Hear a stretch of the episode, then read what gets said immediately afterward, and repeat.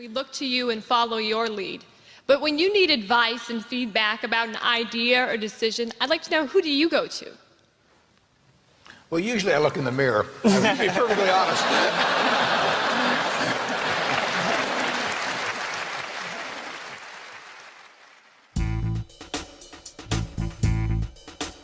For 60 years, Warren Buffett has been one of the few constants atop American life. Athletes retire, presidents leave office, and musicians lose their voice. Not Buffett. For more than five decades, the CEO of Berkshire Hathaway has sat in the same chair and stuck to the same strategies. And along the way, he's made millions of people rich. But the Oracle of Omaha can't stop time, and this year he'll turn 90. His investors have little idea of what comes next for the company. That could soon change, though. I'm Alex Eule. Welcome to the Readback.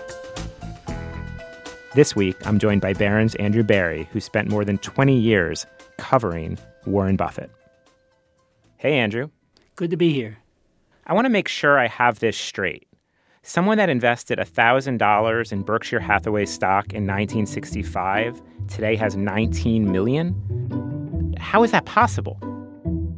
It's just the impact of compounding of a 20% rate for 55 years. That's the number you get. And by comparison, you would have about $100,000 if you invested in the S&P 500. That's 20 million versus 100,000. That's like winning the lottery.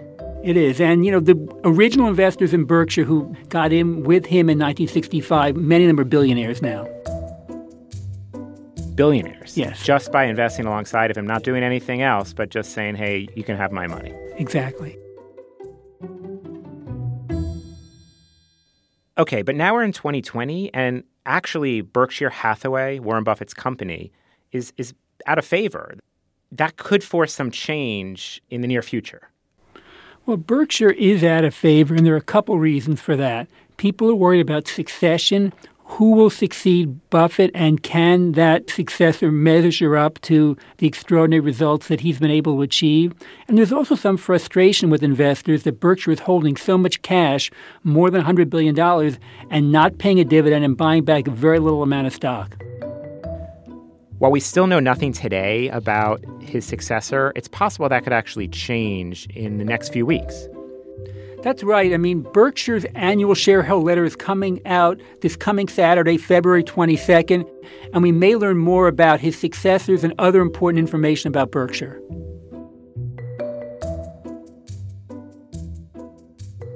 Okay.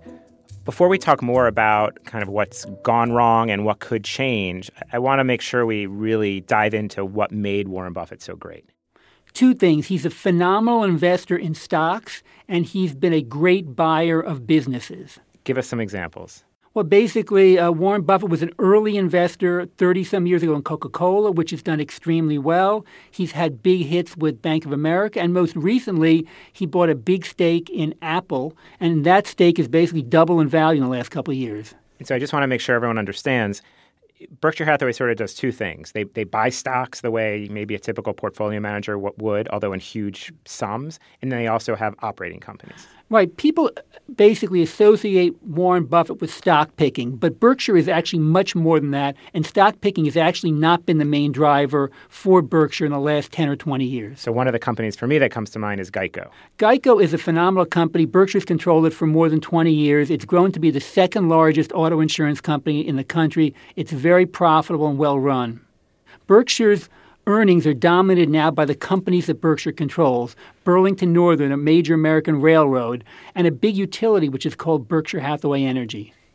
We spent a lot of time, other than covering Buffett, talking to hedge fund managers, portfolio managers.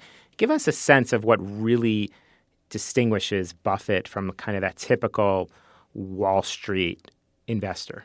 Well, Buffett has a long time horizon, and he tends to like relatively simple, easy to understand businesses. He bought Apple. One reason why is that his grandchildren he used to take out on Sunday to the Dairy Queen, which is a company he owns, were glued to their iPhones. And it, he recognized that this was not a typical tech hardware company. There was a stickiness to the Apple ecosystem, and that's one reason why he bought into it.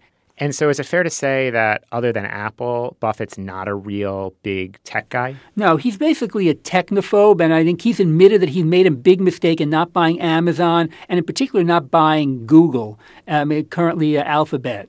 And is the fact that Buffett, for the most part, has avoided tech part of the reason why his stock has lagged in the last few years? Yeah, I mean, the investment portfolio, the equity portfolio has lagged the market probably in the last 10 years, and that has not helped the stock. He came late to Apple, but he timed that well. His Apple position is probably double uh, Berkshire's cost, but he's missed Facebook, he's missed Google, he's missed Amazon, he's missed Microsoft, Netflix. He's missed Netflix. I mean, he basically likes to stay within what he calls his circle of competence, and technology has generally not been in that, and therefore that's one reason why he's not been comfortable with technology stocks. But I think he fully recognizes now that's been a mistake.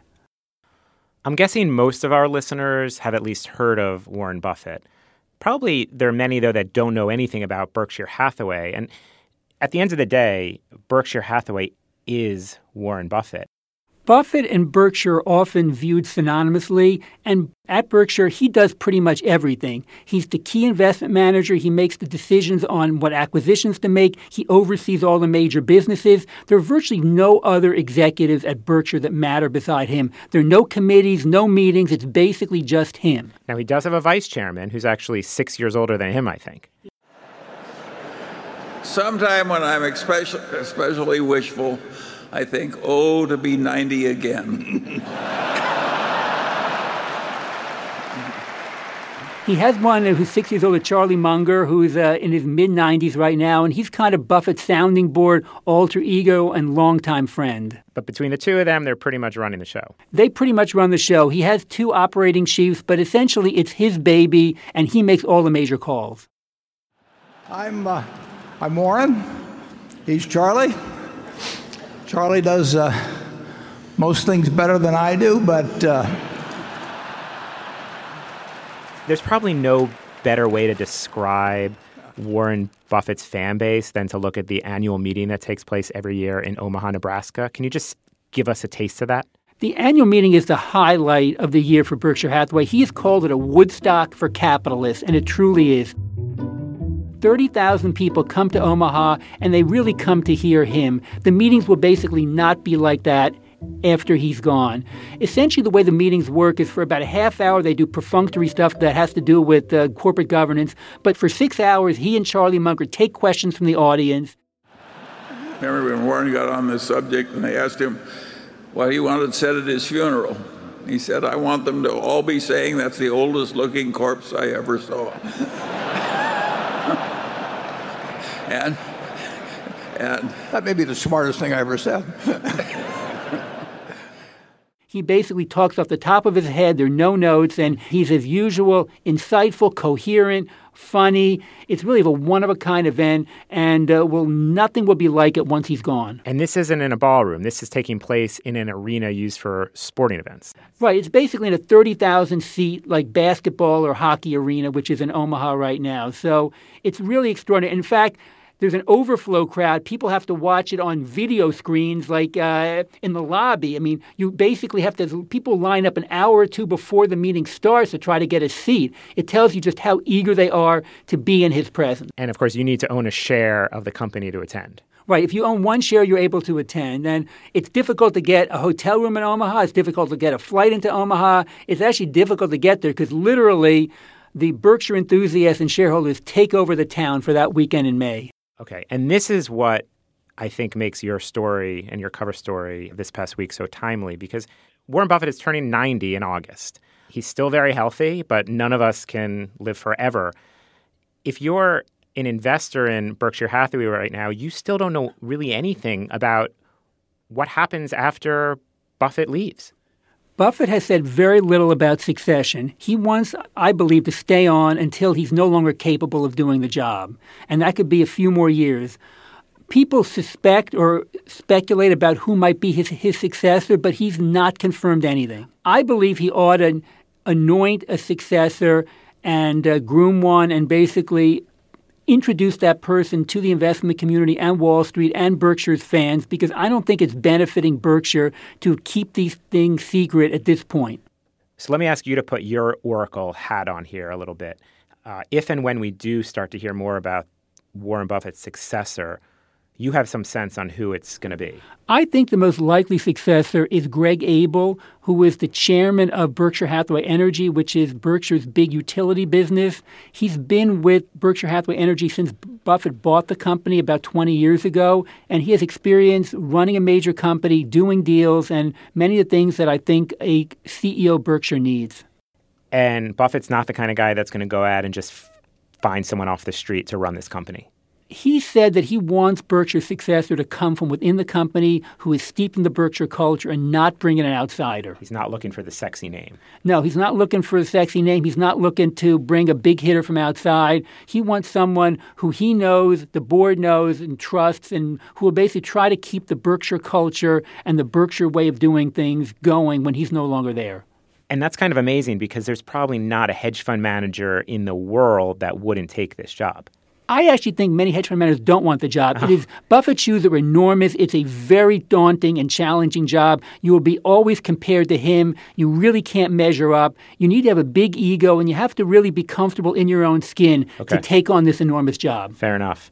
Now, there's some other names also in your story that you talk about as potential successors. Well, one dark horse that I think could potentially get the job is Todd Combs. He manages part of Berkshire's equity portfolio right now. He's on the board of JP Morgan right now. He's impressed people there, including Jamie Dimon, the CEO of JP Morgan. He was just named to be the head of Geico, the big uh, auto insurance business that Berkshire controls, and that could be a sign that his star is on the rise.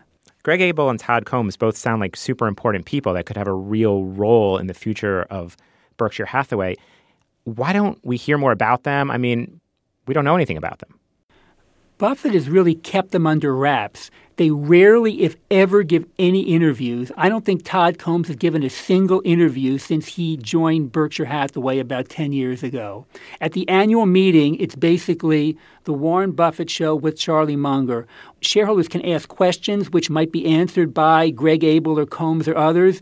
They typically say very little about it. We don't even know what Todd Combs' investment performance actually has been since he joined Berkshire Hathaway. And so, if I can find a reason to criticize Warren Buffett, this would be one of them. If he wanted to really bring a successor on, wouldn't he be spending more time promoting the, that successor?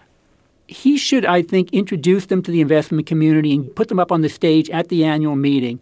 Investors want to know more about the future of Berkshire Hathaway, which is his successors. People know a lot about Buffett. They love Buffett, but frankly, people are looking to the future and they want to know what the future of Berkshire Hathaway looks like. And why do you think he's been so reticent to really name someone? I think he's stubborn. I think there's a lot of ego involved. Berkshire is his baby and he likes the limelight. He likes to be the center of attention at the annual meeting and bask in the adulation of 30,000 or so more shareholders who are coming to see him. He feels it's his show, and I think he's reluctant to give up the limelight and give up the stage. And to his credit, age hasn't changed anything. He's as sharp as ever. If you listen to him at the annual meeting or on TV, the facts and financial figures and information at his fingertips is extraordinary. And until that changes, I don't think the board is going to push for a successor, and I think he may not leave. He may potentially might die on the job.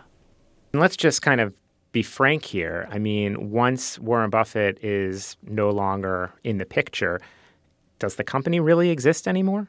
Well, the company will exist. The question is, in what form will it exist? You could have activist investors surface who will basically push for the company to be broken up. The company is likely to pay a dividend. It doesn't pay a dividend right now. It's likely to buy back much more stock. It's likely to hold much less cash than it does right now. It has more than $100 billion worth of cash on its balance sheet right now. There could be a number of key changes at Berkshire Hathaway in the post Buffett era. So, the best investor of our time leaving the scene, do you actually think in the near term could be positive for his company's stock? I think Berkshire Hathaway stock is, is quite attractive right now, and it's actually a better bet than the S&P 500. He compares himself to the S&P 500, and I think that Berkshire is probably a better bet looking out for the next five or ten years, whether or not he's there or not. It's a monster company with dozens of divisions. Earns about $25 billion a year after taxes. It's one of the most profitable companies in the world, and it's a world class conglomerate.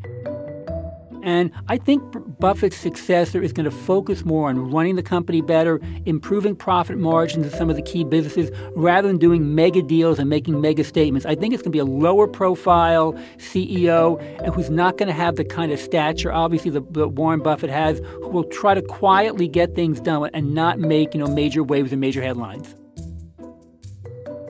Andrew, you really make a compelling case for Berkshire Hathaway, even post Buffett. So, if someone wants to buy a share of Berkshire Hathaway, though, it's a little bit tricky, right?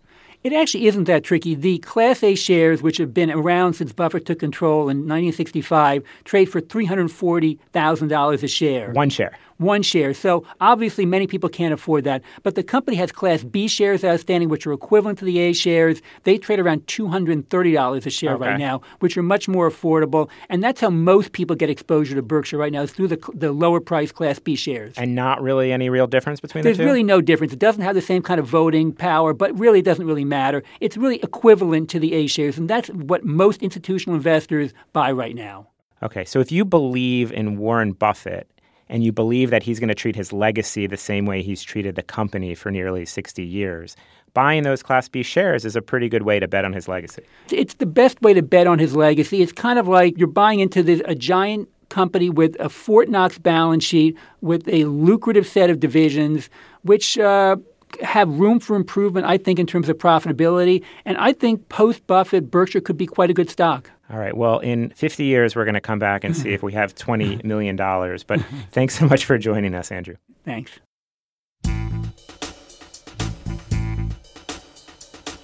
To read Andrew's latest cover story about Warren Buffett and Berkshire Hathaway, check out Barron's.com. I'm Alex Eule. The readback is produced by Mette Lützhøft. We'll return next Wednesday.